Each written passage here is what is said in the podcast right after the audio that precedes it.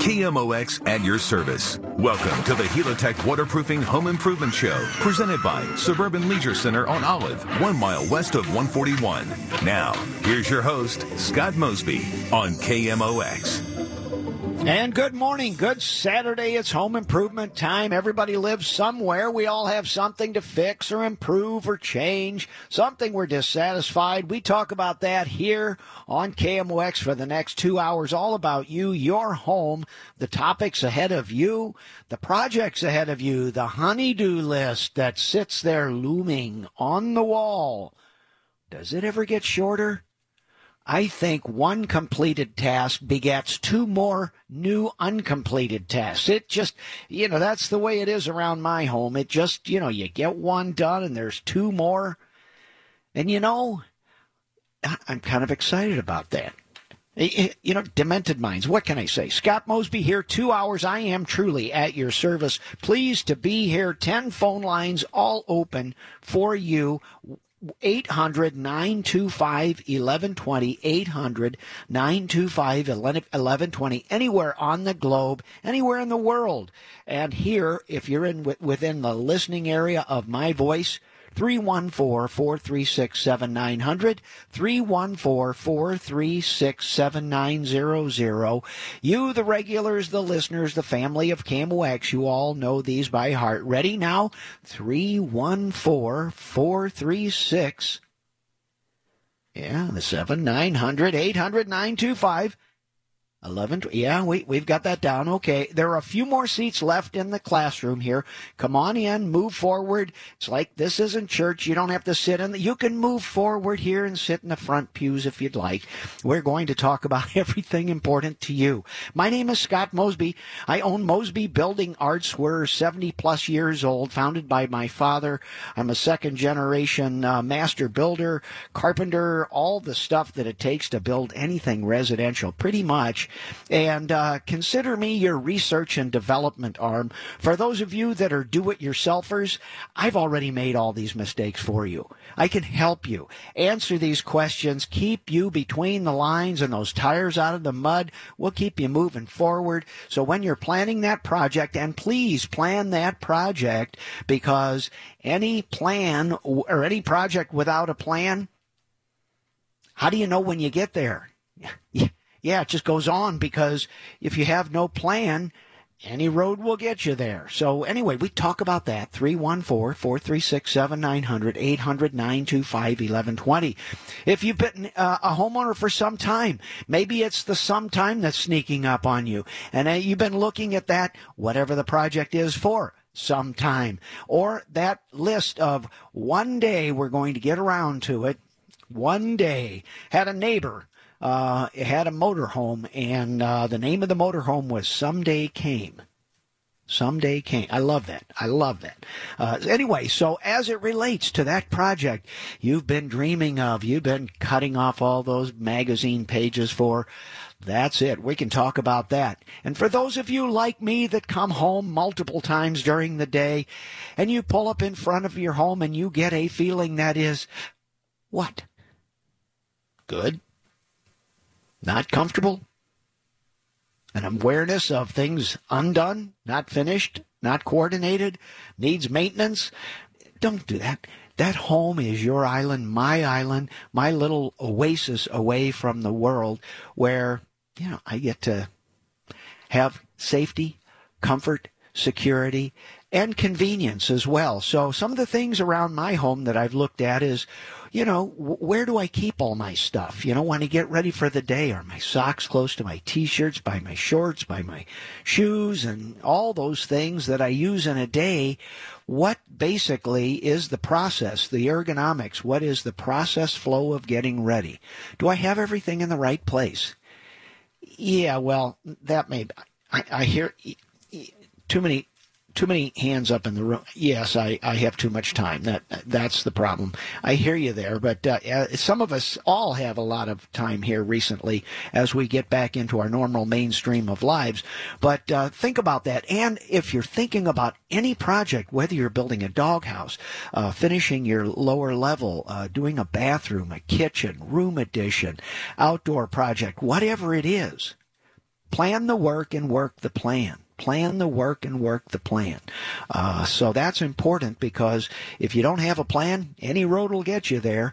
And it's important to know that because frankly, the planning of the project, the scheduling sequence of what goes first, second, third, fourth, fifth, and then acquiring and what I call procuring or at Mosby Building Arts, buying out that project so that things are there when you need them and the various lead times. Some cabinets have lead times of eight to 16 weeks. You know, that's, that's two to four months on some finer cabinets. Uh, typically cabinets are six to eight weeks anyway.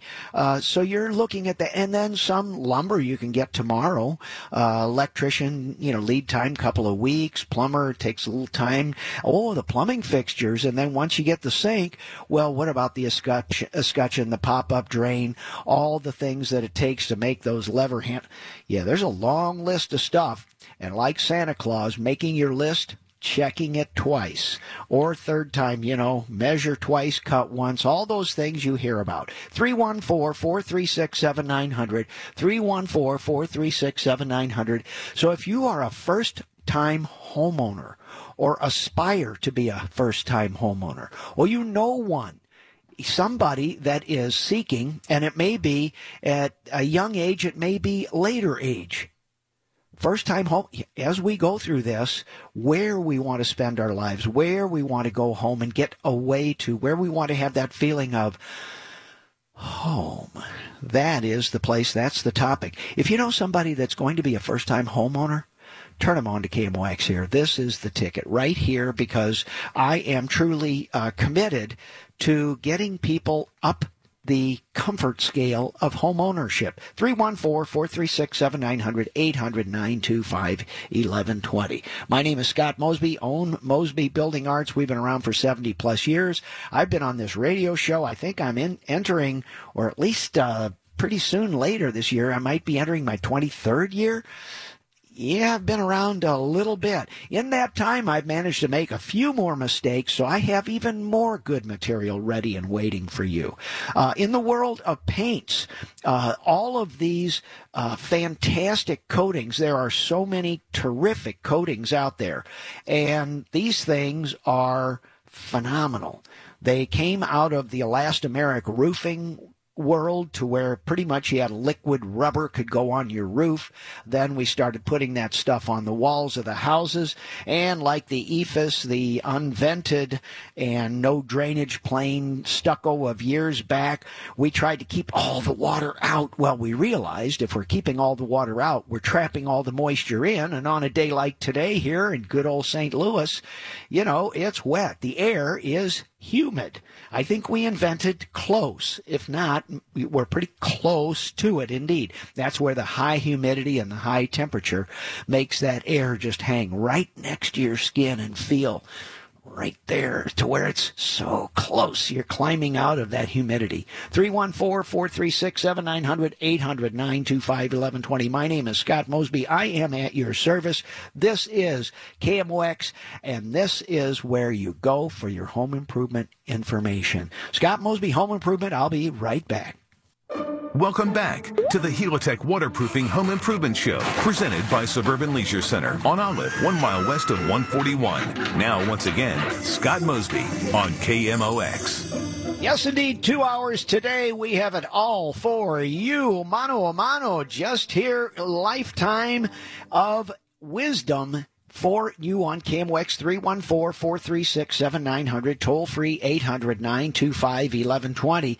Uh, bring on these phone numbers because I've got quite a few um, uh, phones that can be all for you. So I may fire through these things pretty quickly. Uh, we have no guests coming on for the next two hours. We have uh, just you, uh, just me. So, uh, you know, Bring it on. 314 436 7900 800 925 1120. Let's get our first caller dialed up here and see what's cooking with my friend Danny. Hey, Danny, good morning. Welcome to KMOX. Uh, how can I help you this morning? Well, good morning, Scott. I'm tickled to death to be uh, batting leadoff today. Amen, brother. You're the man.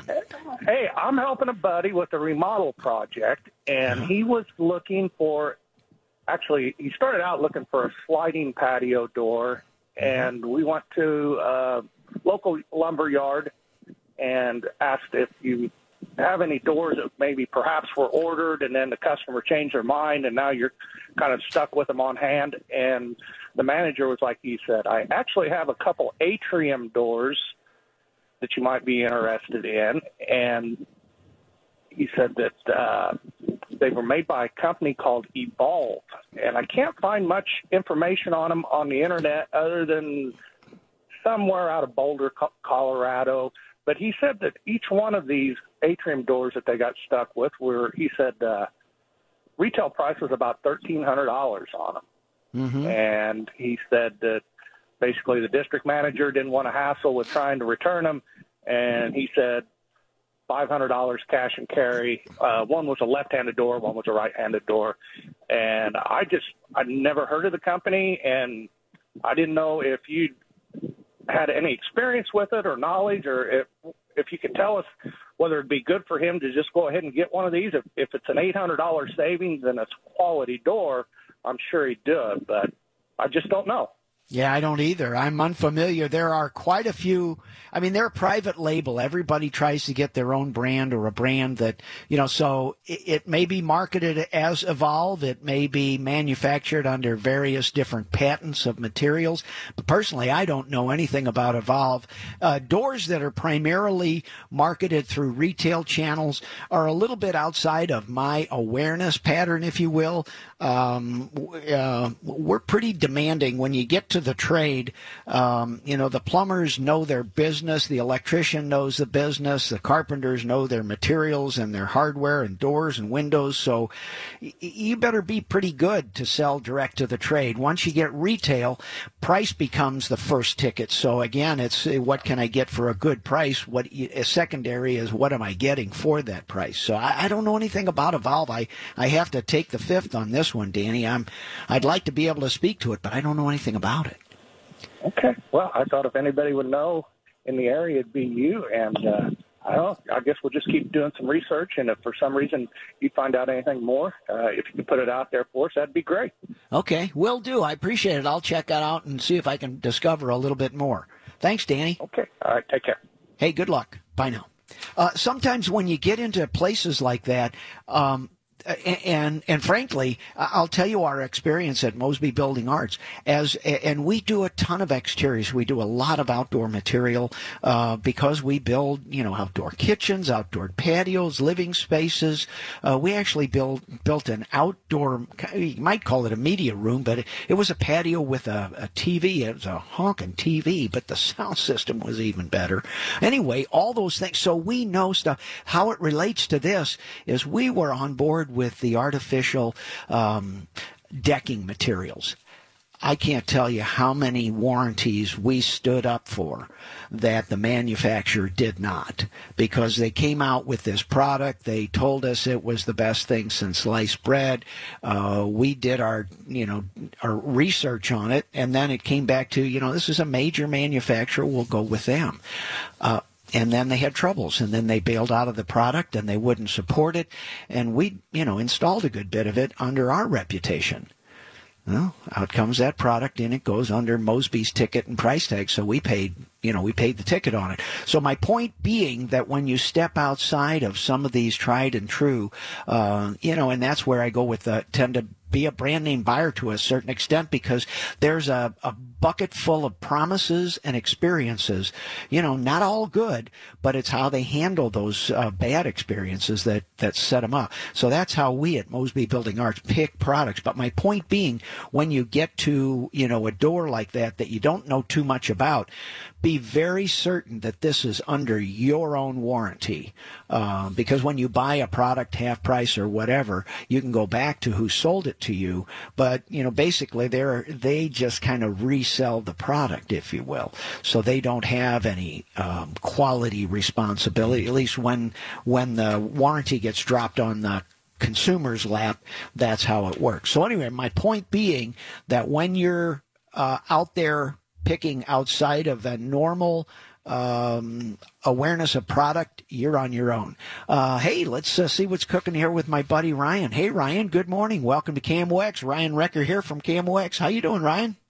Yeah, I know. Good. How are you? I'm, I'm working in the garage and listening to the show, and I had a question for you, and it, it's part question, part bellyache, and I'm hoping you can give me some context, if that's all right. Sure.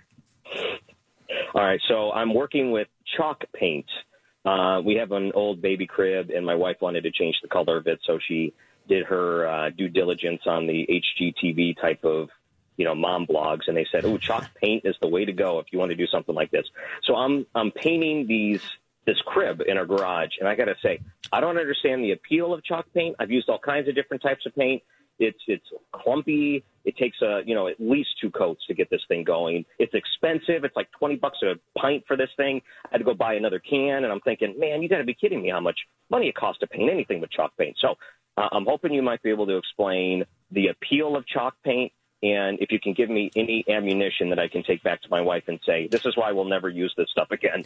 Uh, I am not a fan of chalk paint on a wearing, touchable, uh, dirty, cleanable surface. So a child who puts his hands in his mouth and then the hands on the crib, uh, chalk paint is, is chalk paint. It, it's primarily a chalkboard, you know, liquid Mm-hmm. paint on the wall, chalkboard, and it's an open, porous material. So it's not, you know, the chalk paint, the appeal is it's really flat. But keep in mind, a chalk paint has a ton of stuff in suspension, so it has enough liquid to carry the stuff in brush form onto the surface and then lay it down. And then as it cures, it kind of has an open, porous material. I'm, I'm, I, I believe Ryan, you know, and this is after the fact to some extent extent, I'd use a different product because, and I'd get to a semi gloss at least because the t- higher gloss, the more washable, cleanable, and therefore disinfectant ability uh, built into that paint coating. Chalk paint by nature is on the far end of the specter, spectrum of open pore, suspended um, chalk. Well, chalk's porous as, yeah. as it can be. Oh so, yeah, and then she bought me this thing that kind of looks like a sardine can. It's the wax decorative finish that goes on top of it. So there's another uh, more work on top of everything. And I got to say, I, I, there's probably a reason why I've never worked with this stuff before. It's just I am not a fan of it, and I was hoping to basically rant a little bit about it and see if you had a better perspective of maybe I'm doing something wrong. Well, the you know the wax product that goes over the top is an attempt to take a flat open pore material and put a closed cell semi water durable but you know wax is not as scrubbable as a good quality paint. Um, I, throw me under the bus, blame this thing on me, eh, but I will please I, frankly Ryan just to save you some time on a weekend, you know, and and spare time is hard to come by, especially with a family. I think you're going to do this again if you paint this thing with chalk paint, and you're going to paint over a product that isn't really bomb-proof as a substrate, you know, for a, a sooner, um, you know, future good paint. I think you're barking yeah, up the wrong tree. Me, uh, yeah, and it's going to take me forty bucks to paint this uh, crib altogether, and that's way too expensive. So well, I don't know. Yeah, I, I, throw me under the bus. Blame it on me, brother, because it, I, am really. It, it, hurts me just to think of you spending time on a high. You know, that's like painting doorknobs with chalk paint. I mean, it's high traffic. Don't I do get it. it. And I could maybe be an example for people listening. Stay away. You know, there's better options. Even if the wife says it's a good idea. I tell you what, you get an A plus for husbanding, though. I mean, you, know, yes, dear, off you go. But please, I think you're going to roast this weekend and another one later on to undo this later. Well, let me just say the best part of it is listening to you in the garage while I work out here. So thank you. All right, Ryan. Hey, thanks for calling in. Good luck to you. All right. Ryan Wrecker, KMOX. Again, all of us are in this together. We all have lives. We all have families, homes. We're fixing it up. For those of you living in a cardboard box underneath the viaduct, Call in. I know we can waterproof that wax that Ryan Wrecker's putting on top of that chalk paint goes really good on top of cardboard. Takes a couple of applications, doesn't buff up really good, but it is pretty good for keeping the rain off for a while. I learned this when I was four years old in my first dryer box that came home as a child. So we can talk about that. Let's see what's cooking with my buddy Lenny. Hey Lenny, good morning. Welcome to KMOX. How can I help you, my friend? What's cooking in the concrete world? Yeah, Lenny. Um, a couple years back, I uh, did a stamped colored concrete walkways. Yeah. And I uh, also, you know, added on to my house and did this and did this. And my daughter got married. Short story long is um, I kind of never s- sealed it, so Yeah. now it's kind of it's weathered. I know you can hit that with muriatic acid. Uh, the, the problem is, is how do you? Um, I got a lot of plants and stuff around, and I don't want the acid to hurt them. Is there a way to neutralize that muriatic acid? Um, yes, there is, and no, you shouldn't. Uh, this is the right process, but when you have um, a a stamped concrete, uh, do you have color in that, or what used to be a color uh, sealer? Yes, yes, yes, sir. Well, no, there is. It was never sealed. It was it was just stamped and colored, and now it's you know, it is what it is. It's ox. Or I don't know if it's oxida- oxidation or dirt or what it all is, but you know, it's it's. Oh. My I know my brother did it, you know, several years ago. Um, but he didn't have any plants around his, and it brought the color, and you know, and then he sealed it, and everything was great. But I was just worried about you know all the acid and the plants because I got a lot of landscaping around it. Yeah, the acid is an important thing. I mean, you almost have to dig a trench on each side, uh, acid wash, and then almost sop that stuff up or drain it. Uh, and oftentimes, you know, oil dry, kitty litter, uh, things like that are used to control materials to get it. And then you have to copiously flush it, you know, just like an eyeball when you get acid in the eyes. You just flush tons of, of water through it. And so you have to dilute that acid for your plants. Um, you know, azaleas will love it. You know, acid loving plants will love it, but the other ones go the other way and they just kind of lay over and croak right away. Um, I didn't know if you could put like a like baking soda as a base. I mean, would that neutralize it or? Yes, it does. It it will neutralize that, and frankly, even if you acid wash it, the problem is is you left that stuff in that open pore concrete. You basically have to bake baking soda neutralize it. Otherwise, you're just putting your your uh, sealer right over a, an acid because you'll read. Now, the next thing I'm going is, are you sure you want to do this? Because this is faux finishing painting. Uh, if if you are just doing one color over that paint, when you acid wash this, it basically removes a lot of that color. Uh, the sealer or colorant needs to go on, and if you have any kind of a mottled leather or stone where you have you know darker and lighter, you know that's a nine out of 10, 10 out of ten skill set, and best done by the professionals. Stamped concrete is a lot easier than coloring and sealing over the top of stamped concrete. Gotcha. Okay. Well, Yeah. thanks. You did. I, I think that's why I've been putting it off because I kind of Yeah. knew that's how much work I was going to be getting into. So, Well, I, I- I'm pretty good at all this stuff. I, I kind of know how it's done. I wouldn't touch this. I'd, I'd call a pro and I'd just complain about the price. all right, ten four. Thank you. Good luck there, Lenny. Thanks. Uh, and indeed, uh, some of these products are stamped concrete. Um, uh, and, and believe me, I love stamped concrete. I love heated concrete. Um, stamped heated concrete. We've done a few projects like that where, you know, you've got this driveway. It's on the north side of the house and it's just never going to get sunlight in the winter. Uh, so there's some applications like this. But when you get into stamped concrete, that is faux finishing, which is effectively a painter taking a coating and making that product look like something different.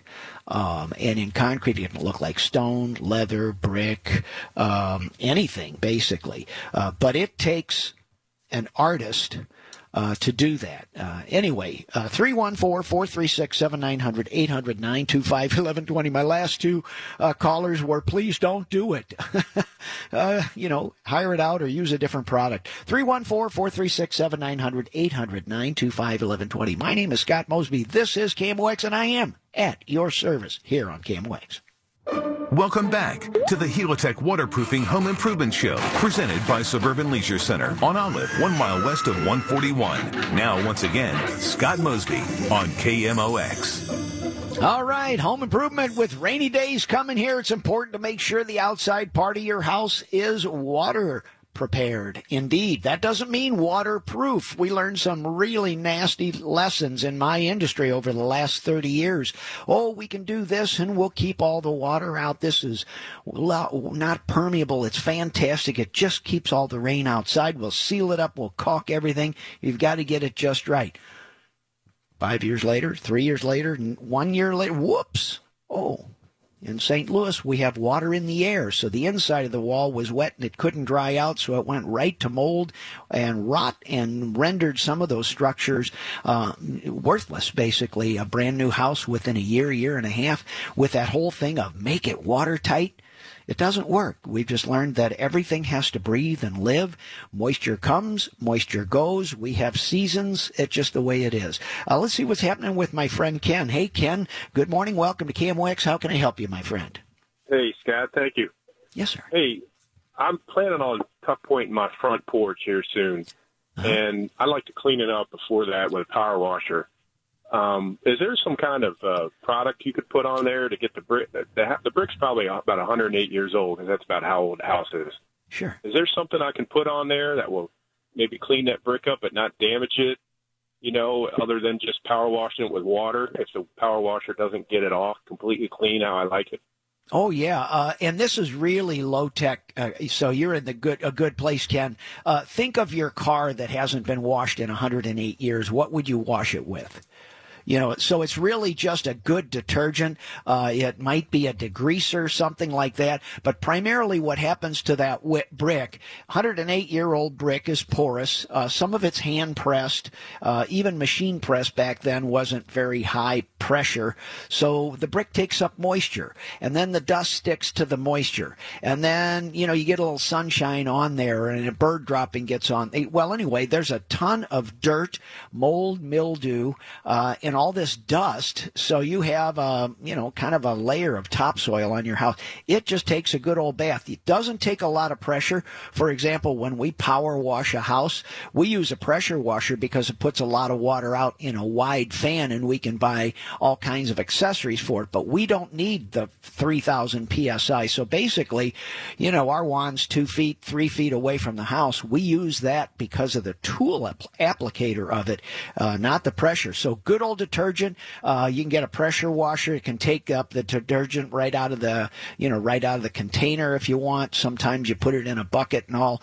But uh, I would get it wet. I would rinse it and rinse it down once. You'd be surprised the color of the water that comes off of that. Uh, and to that point, if you're doing a front porch and you've got white concrete on that front porch, rinse that porch off right away because there's a lot of water in solution and suspension, dirt in suspension coming down. Uh, so make sure you rinse that stuff off the flat deck. Hit it with a detergent. Uh, let it sit five or ten minutes. Don't let it dry. You know, uh, try and keep it moist all that time, and then rinse it from the top down. And then again, you'll have to rinse off that thing. Uh, your your decking, the concrete on the flat as well, as well as the steps. Um, and then spray the plants or rinse the plants because you want to uh, dilute the effects of whatever that detergent is. Uh, you're good going with you know like a simple green or something like that if you have a lot of landscaping around. Uh, if not, you can do something like a spick and span, which is you know not as uh, ecologically solid, but it'll really knock you know the dirt off. Uh, acid is of no value to you. Uh, no acid wash on your brick. That doesn't clean anything. All it does is chemically break down the mortar to let the mortar mess from tuck pointing. So that's later on. So I would, uh, I just give it a real good bath, Ken. Okay, I appreciate it. So spick and span, that, that's yeah. a good suggestion. Yeah. Oh yeah, stuff like I mean, really, uh, you know, I mean, when I wash the car, I, I I go to the kitchen. I typically get a Dawn or a Simple okay, Green Dawn. or yeah, something like that. Just a real good emulsifier. Anything that suds is up, you know, it, it real what that does. An emulsifier, when you get a chunk of dirt or grease, an emulsifier just puts a slick bubble around it and it rinses away. Thus, that rinse off your your concrete floor because that stuff will sit on there. So that's what that's the purpose of a detergent, and it's only good when you rinse it. So make sure you put tons of water copiously, to wash that, rinse that thing from the top down. Okay. Is there any time frame after I do that to wait to get it tuck pointed? Should I wait, or does it matter? I mean, wait a month, or does it? It doesn't matter after I wash it. Doesn't really matter because, frankly, okay. when they tuck point it, they to keep that um, uh, pointing material from flashing. Keep in mind we're in the summertime. If you get any, if there's brick masonry or whatever in the direct sun, basically they'll spray it down with water to get the water to soak in, so that when they put the pointing material on, it follows the pores and the capillaries of that water. So the water's actually your friend when you're tuck pointing. Okay. All right. Thank you, sir. Have a good day. All right, Ken. Good question. Thanks for getting us going too. Home Improvement, Scott Mosby, KMOX. It's good to uh, wash and clean things before you get it pointed. It, it's a good thing. Uh, let's see what's happening here and go to, uh, how about uh, Brian? Hey, Brian, Scott Mosby here. How can I help you this fine morning on KMOX? Oh, hang oh, on. Scott, Brian. I'm having a. Yeah. Okay. Yes, sir. You're right. I'm, a, I'm here. Can you hear me? Yes, sir. I'm having the darndest time trying to find some two by six by eight redwood deck boards. Mm-hmm. Now I know they're not going to be two by six by 8 Mm-hmm. because the, because of the sizing changes in the past 25 years. But can you help me out? Have you been to Beyers Lumber? Uh, 170, 170, Highway 170 in Olive. Um, there are a couple of uh, companies around. Harrison Lumber used to be the place to go for fir. They bought logs and and and sawed up fir logs into lumber. Beyers over the last 50 or 100 years, 50 years at least, has been the redwood place uh, and the cedar place. Uh, and they just stock a whole lot more material. They'll be able to talk turkey with you on, you know, what the thickness of the board. Now it's an inch and a half minus. Back then it's an inch and a half plus, uh, all that stuff. But uh, Beyers Lumber is the place to go primarily. They may not have the, the stock. Nobody really carries stock and inventory anymore, but they'd be able to know exactly where, how, when, and and you know what your probability or lead time is. Great. Thanks for the info. Appreciate it. Yeah, and, and part of this business is just knowing where to go. For heaven's sakes, it just you know who's who's the wizard in that area. Uh, but Beyers Lumber ha- has been and and I think still is. So B E Y E R S Highway 170 and Olive Street Road. Uh, let's see what's right, happening. right over there and all of that. Yeah. Yeah, yeah. I mean, and, and they're hard to find. I mean, uh, if you're up on the Highway 170, you can look down from the highway to the east, uh, you know, toward U City, uh, and you'll see them. But when you get down on street level, it, it it's you go underneath that viaduct for 170, and I'm talking about you turn to the south right away. Uh, it's right there. It's really easy to miss. Gotcha. Okay. Thanks, Scott. Have a good one. All right, Brian. Good luck, my friend. Home improvement, Scott Mosby. Again, we had. Uh, I want to uh, get in a little bit into Brian's this on the redwood and the cedar. Um, it, when I first started in carpentry, when I was in my twenties, uh, coming right out of college, the, my day, you know, it's like wow. Okay, redwood is it's good. It, it's great for a deck. Uh, it won't rot. Well, you know, that's what I said to my dad. My dad said, yes, it, it will rot. I said, well, redwood, you know, the word on the street is it doesn't rot. And he said, construction heart redwood, the wood from the center of the tree in the very tight rings, the inner circles, that won't rot. When you get to the white wood, the fast growth during later years, the pithy, P-I-T-H-Y, the pithy wood, the white wood will rot. The red does not. Well, when you have one redwood board or a piece of lumber, you have a little bit of white in it, a little bit of red. You have a few knots. Some of it is construction heart sometimes. So my point is, when you get to redwood or even cedar, do not believe that it won't rot. I promise you it will. Sooner or later, they are both low fiber stress, which means they have not a whole lot of structural capability. They're not like oak. Oak has a very high fiber stress. Pine has a high fiber stress. That's why your treated lumber, which is yellow pine, is a high fiber stress number. And what that means is you just can't bend and break that stuff. It's hard, heavy structural lumber. Redwood, cedar, neither are. So keep in mind that it is construction heart redwood that is the stuff you're looking for. And that's why all these artificial decking materials came out because the price of construction heart redwood, never mind, you can't find the stuff anymore because those were in virgin old growth uh, forests, which are gone. So just be aware when you're getting redwood. Uh, and I love redwood and I love cedar because they are soft and they are a forgivable surface. You have to watch out for the splinters like anything else, but they're a lot nicer, softer, more user friendly than a yellow pine treated material. Uh, let's see who else is up here. Uh, uh, oh, yep, I'm telling, I, am getting, being told I have to take a break. Um, I just got the hook around my neck. So anyway, 314-436-7900, 800-925-1120. This is KMOX. I am Scott Mosby, and we are all at your service. Welcome back to the Helitech Waterproofing Home Improvement Show, presented by Suburban Leisure Center on Olive, one mile west of 141. Now, once again, Scott Mosby on KMOX. All right, Scott Mosby, Home Improvement. Word of caution. Let's get right to Randy. Hey, Randy. Good morning. Welcome to KMOX. How can I help, sir? Hey, Scott. I just heard you talking to somebody about, or giving them some advice uh, on concrete, and you were mentioning that. Uh, when you wash your car, you use uh, Dawn or some dishwashing liquid. I do. I want, that will take your wax off. Okay. Yeah. So, yeah. well, Removes I mean, it. Well, that assumes you, know, you wax my wax my car, Randy. What are you thinking? You say what? you you assume I wax my car. Oh, right. I was going to say if you don't wax it, then don't worry about it. But uh, but uh, but yeah, you should use a car wash. You know, if you're, I mean, you know, uh, you, you can buy. Uh, just so I'd let you know, you know, so um, I, you don't strip I, strip your wax. Yeah, I didn't know that. Thanks. Pre- appreciate the help from a friend. Okay, you're welcome.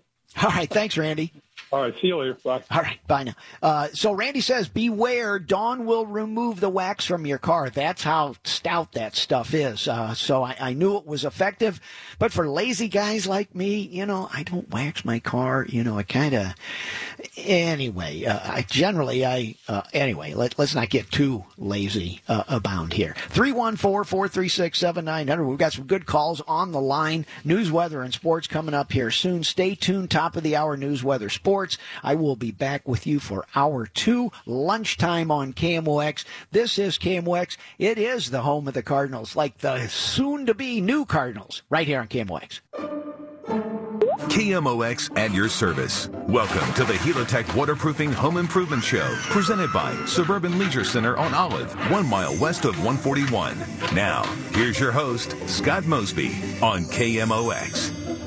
All right, lunchtime KMOX, University of KMOX. This is the Helitech Home Improvement Show and a little bit of help from uh, Suburban Leisure Center. Yeah, let's get outside a little bit.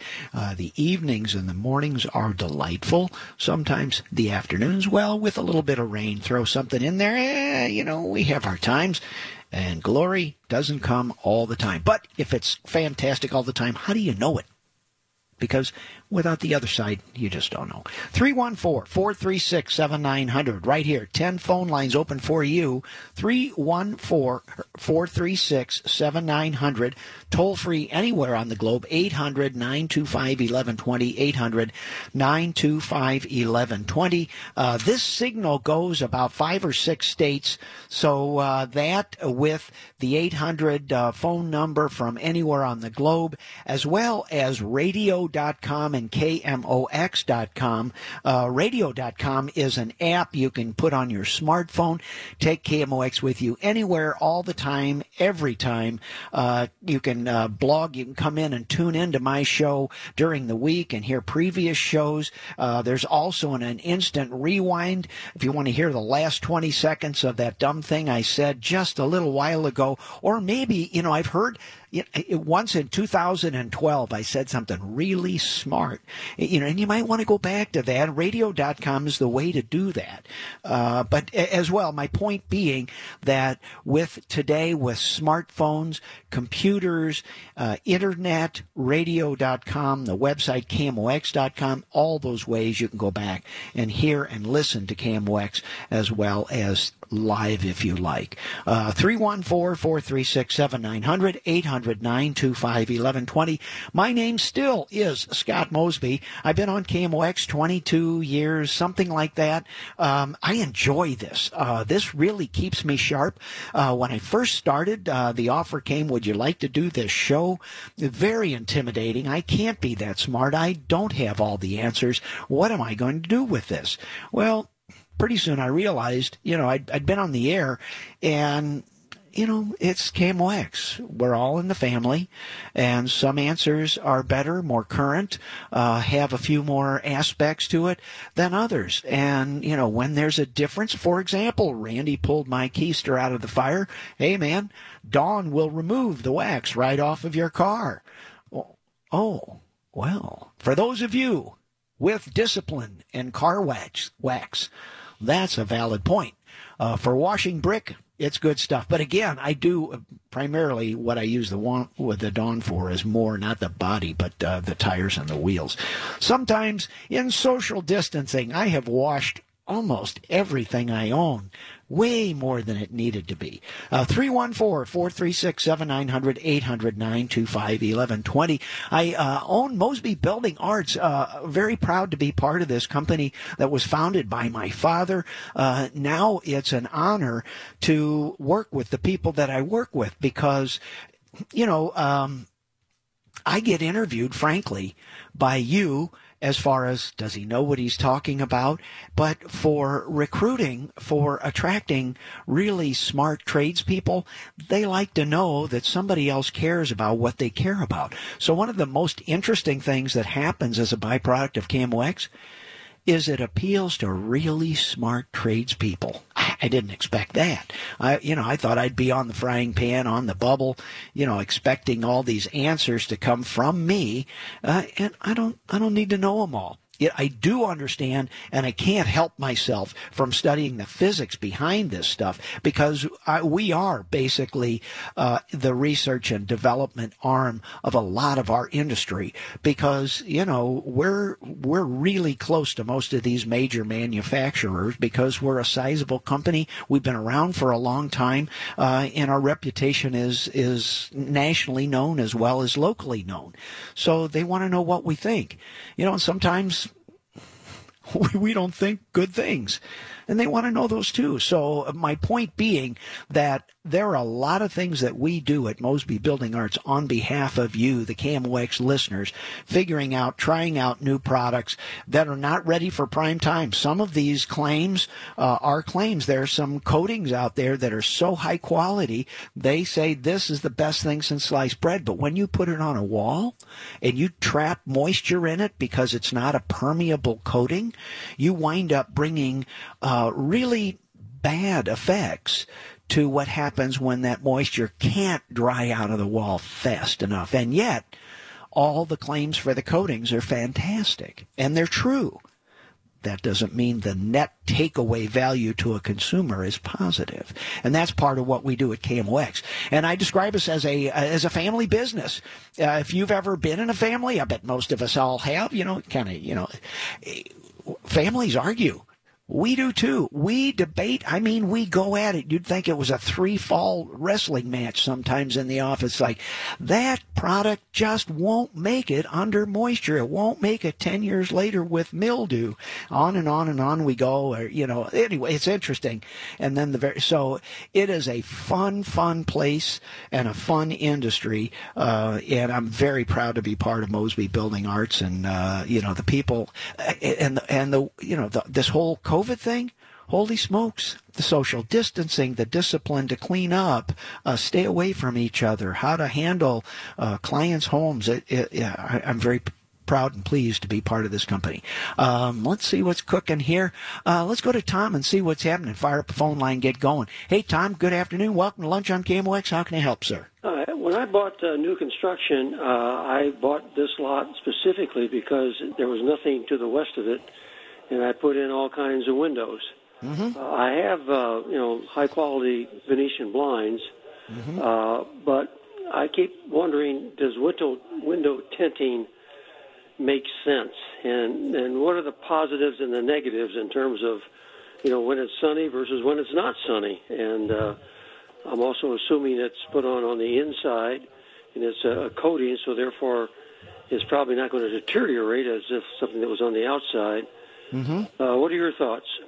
Uh, Tom, if you had put um, high quality window coating on your windows when you bought them new, you would pay about the same price to put an aftermarket coating on. The ones manufactured, that goes on the inside of the glass, inside your insulated glass. So, mm-hmm. y- you know, you really can't scrub it off or hurt it. But coatings are the real deal. They are very effective. They work courtesy NASA. We fired these space shuttles all out in the space and all we had was some coating material to, you know, to keep them from melting down into a puddle of metal. Uh, so this stuff is worthwhile. And the, the one place where the, the return on investment is huge is a west facing sunset summer application. Oh, so yeah, that's me. Yeah, it's you, man. I mean, if, if it's an eastern south you know, then there's mixed reviews, but uh, you will lose a little bit uh, of um, heat gain in the winter, but not enough to deal with the ultraviolet fade. Your furniture and your carpets will just be pounded by the sun. So what you will find if you don't do this is that your furniture and, and uh, contents will pay the price more so than the heat. Now you commented, you said a coating as Mm-hmm. opposed to getting a, a window uh, tinting. It's a film. It's a still the same thing. They just Is put the this. same thing? Yeah, you've got 3M research and development, NASA out there. Uh, the downside is it does have a color. The more effective the film you put on the glass, the more colored it gets. Yeah, But you that. can, yeah, you can pick that. I mean, there's so many of these things, um, and, and just get a pro to do it. It's they're easy to put on, um, but they're really easy to mess up. You get a bubble in the middle of that thing. Oh yeah, I'm, I'm all thumbs. There's no way in, in the world that I would try to do it myself. Yeah. Yeah, that's called wisdom. Yeah. Okay. Uh, do you have a you have a recommendation, or do you not like to give those over the phone? Over the Um, no, it's really go by the brand names. I don't have any personal experience with them. I know we use them often. Uh, oftentimes we get into things where we need uh, tempered glass on a on a window that's in a stairwell, and rather than change the window for two thousand dollars, we put a film on it that creates, you know, that makes that kind of like a tempered glass. It's not going to fall in shards over somebody putting their hand through it and that thing. So yeah, we do get, but I don't really have a brand or company specific. Okay, but you said uh, uh, uh, 3M or somebody like that. Uh, Yeah. Um, well, they were on the front end. Uh, They 3M makes a lot of this stuff, and a ton of the um, applicators here in St. Louis and the Midwest use 3M products as well as others, but they're all pretty much underneath the 3M patents. Okay. All right, sir. Thank you. Okay, Tom. Thanks. Home Improvement, Scott Mosby. Stay tuned. One more hour of magic here on KMOX. We'll be right back. All right, hour two, home improvement. This is the Helitech Home Improvement Show. One more hour. Stay tuned. Phone lines are just lit up. Man, we've got some smart questions on the board here. Uh, hey, it is seminar time. 10 steps to a successful bath model. it's coming up here just in a few days. June 30th. That's this week, 11 to 12. Uh, starts in the morning. It's a webinar. Yeah, there we go. How, how do you do social distancing? Digitally, virtually. So anyway, it's 10 steps to a successful bathroom remodel. You'll be able to, uh, you know, text in questions and such. So anyway, go to mosbybuildingarts.com. For those of you that can't remember that, call Mosby, C-A-L-L-M-O-S-B-Y. Today, now that's more uh, on phones and internet and all, call Mosby's a little dated, but so am I. But prevents you from having to type out Mosby Building Arts with an S dot com. Anyways, that's uh, we're on. Let's see what's cooking here. Who been who's been waiting? Norm. Hey, Norm. Scott Mosby here. How can I help you, my friend? taking my call. Um, this started like about a week or so ago. Whenever you flush the toilets in the house, whether it's at one end of the house or the other end of the house, you hear like a foghorn sound going through the water line.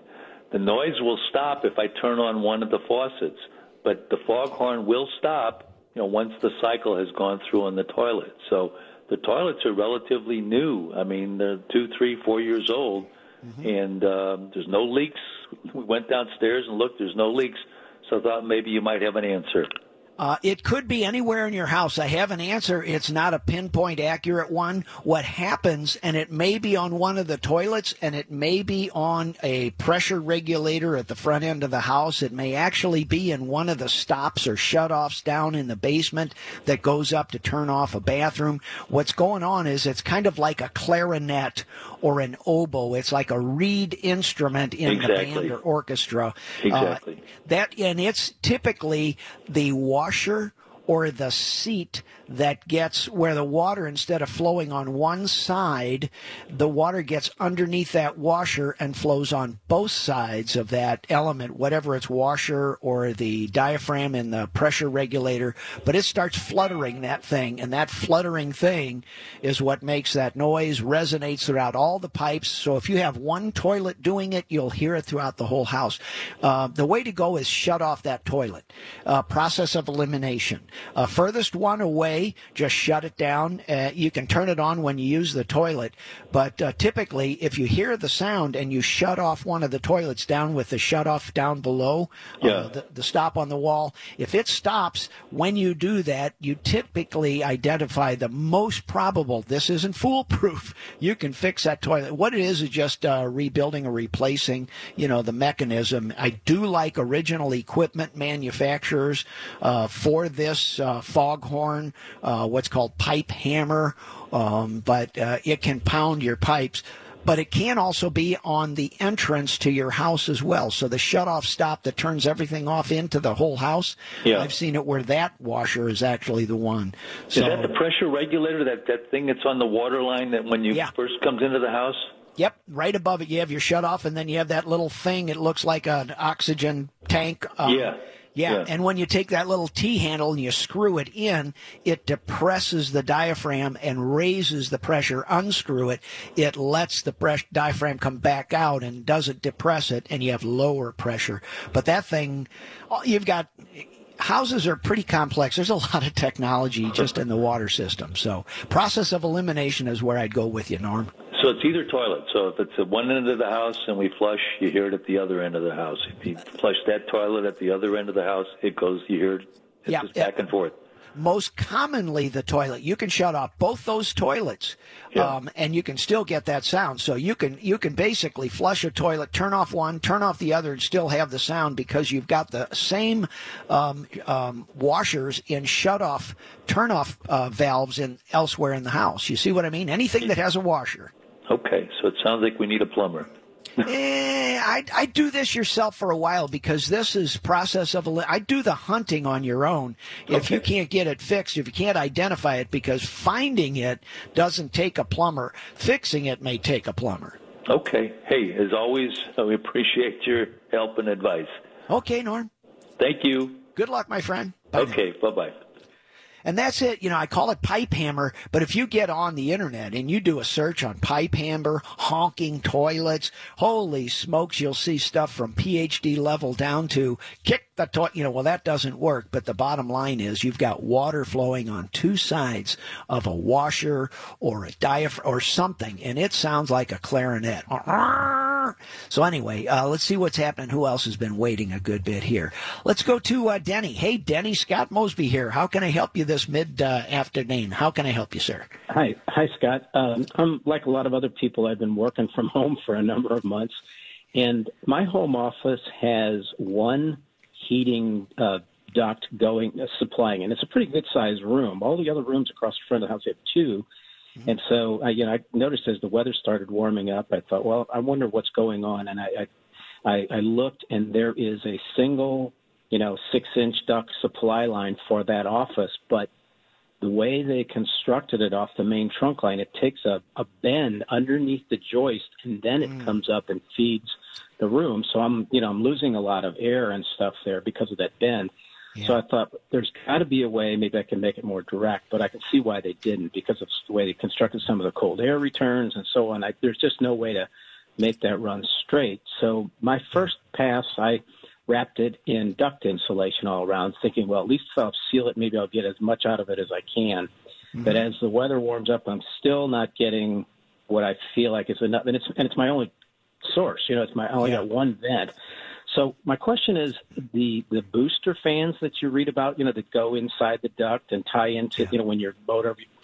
Do, do you think much of those is that effective, or am I just kind of wasting my time? Uh, a couple things to try before that. Um, okay. But uh, uh Denny, uh, is is there a return air grill in that room, or do you have there to is. leave your door open to get return air? No, so no, got, there is there is a return air, air grill in that room. Yes, sir. Which direction does your room face? Uh, north. North. Huh. Okay. Well, uh, the next thing I would do, you need more volume, whether through a booster fan in that existing six inch round or adding a second six inch round. Uh, right. And frankly, think it has to go far away from the return. So you would have a supply usually on the exterior wall. Returns are high and inside uh, on an interior wall, the other side That's of the correct. room. Yep. Okay, I, I, would look into before I got you know mechanical and you know flow you know and electric and all that. I'd I'd look into adding a second six inch supply. You you aren't getting enough BTUs. You aren't getting enough flow. You're correct on that. But there are other ways than just blow more pit through a bad pipe. You know with the. Mm-hmm. Bends, uh, and there may be a reason why they didn't put a second one in there too. When you get into figuring that out, yeah. And if um, if if I were to create a second one somehow, if I was able to do that, mm-hmm. does it need to be six inch? Does it need to be the same size, or could it be something smaller that, or or would I, would I normally want to try to keep them both the same size? Uh, usually the same size. There should have been flow uh, engineering when the house was designed, but you're getting not enough flow. Uh, I would go six inches, usually the smallest on a residential supply. When we get into fives and fours, we're venting a uh, vent fan in a kitchen or a bathroom or something like okay. that. Mostly okay. outflow, but six typically supplies on houses are six, seven, and eight. So the best choice would be a second duct but if that all else fails, then try to potentially look at increasing the volume on the one I have. Yes, yes. But yeah, you, uh, you, can move that up to seven or eight too. But when you still do that dipsy do underneath the duct or joist or whatever, you, that's when you every t- every angle uh, cuts flow by fifteen to twenty percent. So when you go yeah. down two nineties, cuts you know like uh, thirty to to fifty percent out of the flow. Yeah, it's pretty dramatic in that room, and I, I I saw it immediately when I went down there and looked at it, and I thought, oh, there's the problem right there. It's got too many bends. Yeah, yeah, but, absolutely. Okay. And All keep right, in well, mind when you when you come off of the, the trunk line, you've got a 90 there, and then when you loop up in into the room again, you've got a 90 there. So you've already got two. When you put four, man, you, you lost most of the flow out of that register. Yeah. Okay. Well, it sounds like I got a little homework to do. I appreciate the advice, Scott. Okay, Denny, you're armed. You're ready to take it on, though. All right. Thank you. Bye bye. Bye now. Home improvement. Scott Mosby. Uh, again, these are all mistakes and challenges that we at Mosby Building Arts deal with every day. Our designers know enough. You know, they'll note that change in ductwork. It's like, oh man, this guy's complaining it's too hot, too cold.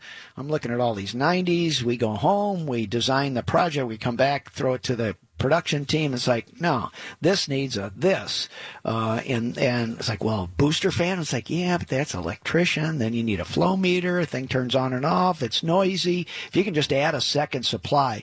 So these are the conversations that we, as Mosby Building Art, a family business, that's what we argue about. What's the best way to bring that value to that project? Scott Mosby, Home Improvement. I have to take a little break. I'll be right back after this. All right, home improvement, Scott Mosby, KMOX. Think about it, folks. We've got rain and humidity, and then tomorrow we're going to have heat and humidity. Yeah, buddy. Uh, what can I say about that? You just, if you don't like it, wait a day. It'll change. It is St. Louis. And remember, we've got a bathroom remodel seminar coming up June 30th. Uh, that's just this coming week here, 11 to 12, 11 a.m. to noon. Uh, you can check out at mosbybuildingarts.com or call callmosby.com uh, because of all those letters. Anyway, find out what's cooking with bathrooms. We're getting fired up uh, digitally now. Uh, let's go to the phones and talk to Ron. Hey, Ron, Scott Mosby here. Lunchtime KMOX, you're on. Yeah, hey Scott, thanks for the show. Thanks for taking the call. I had a question about best practices on venting a attic crawl space. Okay. Yeah, I have a, an older home, 37 vintage, um, and it doesn't have the soffit vents, but it does have the two gable end vents, which hardly seem adequate. And I'm wondering if there are any best practices on in, improving the uh, ventilation up there. Uh, there are, Ron. They are uh, kind of tough uh, when the house is designed without overhangs, uh, without eaves and intakes. Uh, then you're really talking about uh, there are some roofing products, and this is typically done when we re-roof. Um, there's some low profile kind of slits that go up above where you know an ice dam might occur on a roof. So you go up two or three feet, and these are little bumps, if you will, on the shingles, kind of like a raised inlet area that brings in that inlet vent. Also, there is a trim that can go on. You typically kind of bump out the gutter board a little bit and create a space for ventilation. Uh, but short of those two, you're better off staying with what you have, which is the two gable end vents and the high. There's no point adding a ridge vent there unless you're going to add the intake uh, low uh, at the gutter line, either through this aftermarket um, uh, low vent or bump out gutter board type product. I see. Yeah, it's kind of a weird situation.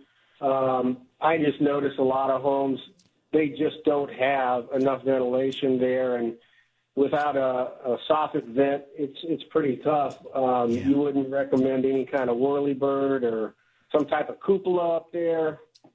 No, because you're already your gable end vents are already pretty high in the top of the roof, so you're just adding more of what you already have. So, but you're so you're super super ventilating the top third of your attic, but you've still orphaned off the bottom two thirds. You know, and that's where the humidity sits and where your insulation is and all that everything else that's important. So unless you're going to wash that whole roof cavity and volume space with cool air coming in low, rising with the heat and exhausting high. The whirlybirds, pan vents, um, ridge vent, all of that is just more of what you already have in those two gable vents. All right. Well, thank you, Scott. I appreciate it. Yeah, it's it's uh, when you go to re-roof, that's the time to pop open that can and take on that task because going back retro, they're okay, but you know, and they can be done, but it's costly. It's a small job. You come out and do a couple of things, um, you know, but when you're re-roofing, it's just a little bit more. You know, it's an extra ten percent, or you know, instead of you know the they're already on the roof. Now the issue is when you get into roofing companies, this slows them down, and this is a different non-main skill for a lot of roofers. If they're not really fluent in attic ventilation, they'll blow you off and say you don't need it. And what it really means is I don't know what that is. I'm going to keep out of it, and that's a good thing. They're smart enough to stay away from it. So understood. Okay. So a dormer vent wouldn't work either. You don't think?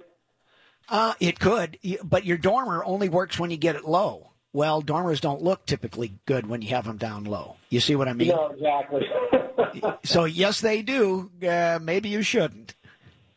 Okay. Thank you so much. You bet, and you're on the right path, Ron. As long as you understand the process, you can navigate through those choices, and and you know when your re-roof happens. Great. Thank you. Okay, Scott Mosby. Let's see what's cooking. Uh, we've got a uh, Terry. What's cooking with Terry? Hey, Terry. Good afternoon. Welcome to KMOX. How can I help?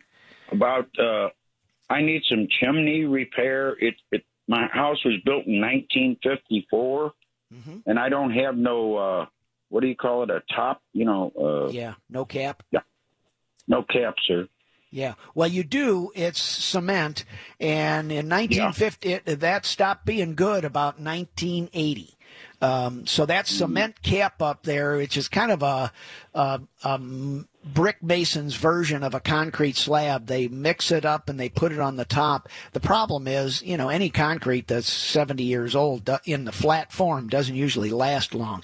So you've got water coming in through the top of that chimney. I would yeah. replace that metal. I'd go ahead and do the same thing. They may even have to rebuild the top section of your chimney. Sometimes, you know, we get into some serious problems where we're getting down, you know, six, eight feet down. Uh, but my point being, make sure you change that and then add a metal cap on top of that, and that keeps the birds out and keeps the rain yeah. from messing with that cement yeah. cap, and good things happen. Well, sir, the only way they can get there, though, I got a ceiling fan. that's mm-hmm. the only way, way they can get up there. Take it out. Oh, this this is probably going to be done from the outside of the house. Oh, it's an old house. yeah, it, it's sometimes the cost of getting to the top of the chimney exceeds the labor necessary to make the repair. So, uh, you know, getting there is sometimes half the fun or most of the fun. So, yeah, this is all done from the outside. Oftentimes, if it's bad enough from the top, we will come up and go in through the attic to do some of the repairs, but that's very seldom. Hmm. That's very seldom. Uh, is there uh, somebody I can call or? Uh, yeah, we. Uh, you're welcome to call Mosby Building Arts. Uh, we hired a third generation brick mason during the downturn in the 08. I mean, not everything was bad during that downturn. We had some great people that just had enough time, you know, didn't want to be in business anymore. So we've got some pretty, pretty dandy brick uh, layers, uh, brick masons, stone masons, and tuck pointers. So yeah, because I know it needs it needs painted too. I know that. Yeah, see that our advantage is that's one company and, and we have all those employees. So if there's a problem, it's all ours. that's how we handle customer service. And that's the idea. If you have just one company, you know, you, you hold them accountable for the promises made. When you have multiples, you're trying to figure out who done it. Well, I made a mistake when I bought the house. I didn't know that's the only way you could get up there is to, through the uh, the ceiling fan. Yeah, yeah. Well, they pro- there probably was a scuttle, and then they replaced that, put a ceiling fan in that scuttle because there was already a hole. So I- have done those things, a few things. I- I'm not the only one. I've done a few sins over my time. Well, I'm 71 years old. I can't get out on the roof no more. yeah, that's called wisdom too. Okay. Who would I call, sir? Uh, you're welcome. To, you're welcome to call us at Mosby uh, three one four nine zero nine eighteen hundred. Nine oh nine. 1800 1800 yep okay could they give me an estimate on it or what uh, yeah, we'd have to come out and take a look at it. It's you know like getting a doctor to estimate what the surgery is going to be without being in his office. So yeah, would, yeah. would would would they charge me for the? Uh, no, you know, no, no, no. Okay, nope. I'll, I'll, I'll give you a call because I need something done. I'm I'm worried about it. Yeah, well, I'll tell you this, uh, Terry. One of the things we do when we do show up at a house is we look for trouble. So you may not like what we find. oh boy. Yeah, we go out sometimes talking at roof. You're looking at a kitchen. I want to do this kitchen in the worst way, and the roof is about to fall apart. It's like you can't put this money underneath a future leaking roof. Fix the roof. Oh, I don't want to do a roof. I want to do a kitchen. Well, it doesn't work that way. So anyway, we're not always good news, but we'll tell you the truth. So there won't be no charge for him to look at it and tell me. Nope. Nope. Okay. Okay, then I'm going to give you a call. Okay, Terry, take care. You too, sir. Thank you. Bye bye. Home Improvement, Scott Mosby. Let's take a short pause and come back. We've got some good callers on the on the board already. Man, you guys are smart. Whew, I need to bring my A game here. Scott Mosby, Home Improvement, KMOX. I'll be right back. Get ready for another Cardinals classic game, sponsored by Lux Galore International. Tonight, from 2013, it's the National League Division Series Game 4, the Cards and Pirates. Hear it here. Ameren pregame show at 6 on your voice of the St. Louis Cardinals, KMOX. All right, back together. Home Improvement wrapping up hour two. This is indeed KMOX. I am, I promise, at least I was a little while ago, Scott Mosby. Uh, and we have just a couple more calls. Let's see what's going on with John. Hey, John, good afternoon. Welcome to KMOX, my friend. Hi, Scott. Uh, thanks for your show. Yes, sir. I, I uh, power washed my patio couple years ago, and I uh, never got around to sealing it. Okay. And and I've got I'm going to do it again uh, this year. I wonder how long that sealant lasts. I got a gallon of sealant I haven't opened. Um, uh, is that still good? Oh, I think so. If you have not opened the can at all, usually they remain in pretty good shape. Uh, once you open them up and you induce the uh, oxygen, then chemical reactions start taking. But if you've never opened it, I think you're probably going to find yourself in good place. Oh, good. Now I've got an older can that hasn't been opened either. Probably ten years old. I I kind of uh, was dubious about that can, but it's not open. Would that still be good? Uh, you're going to have to judge that when you. Oh, I, I would open the first can when you're ready to seal. I'd open the first can, mix it. You have to stir mix it so you don't put a whole bunch of bubbles into it, uh, and then I'd open the ten year old can alongside it and make the judgment at that point. If it's cloudy or looks different, because two years on the shelf, you know, it, it it's a little bit. Uh, it's losing a little bit of something, but not much. Ten years, you know, there are all kinds of chemical things that can happen inside that can in ten years with all the temperature range. So you'll know when you see it. Okay, so you mix it with, uh, I guess, water, huh? Uh, well, I wouldn't mix it with anything. Uh, you follow the directions. Mostly, most of the sealers are applied directly according to how they come out of the can. Uh, And I do a little bit more checking on that, you know, on uh, through the manufacturer, the proper application. Uh, typically, the way we do it is we'll either uh, apply it with a sprayer, you know, sometimes a pressure sprayer, and then we'll back roll it to get rid of the puddles and the too thick, you know, too thin type things. So we typically roller apply most of this, or we spray it with a pr- high pressure wand, which is a very fast way of applying it. Right, I'm just going to roll it. Uh, Yeah. I'm not too good with the fire sprayers. No, neither am I, but uh, the, the the big boys do it that way. But the roller is my tool of choice. I get it. Great. Well, thank you, sir. Okay, Enjoy John. You bet. Good luck. Home improvement. Let's see what's help. Well, we've got uh must be his brother. Let's go to Jack and see what's cooking. Hey, Jack, Scott Mosby here. Welcome to KMOX.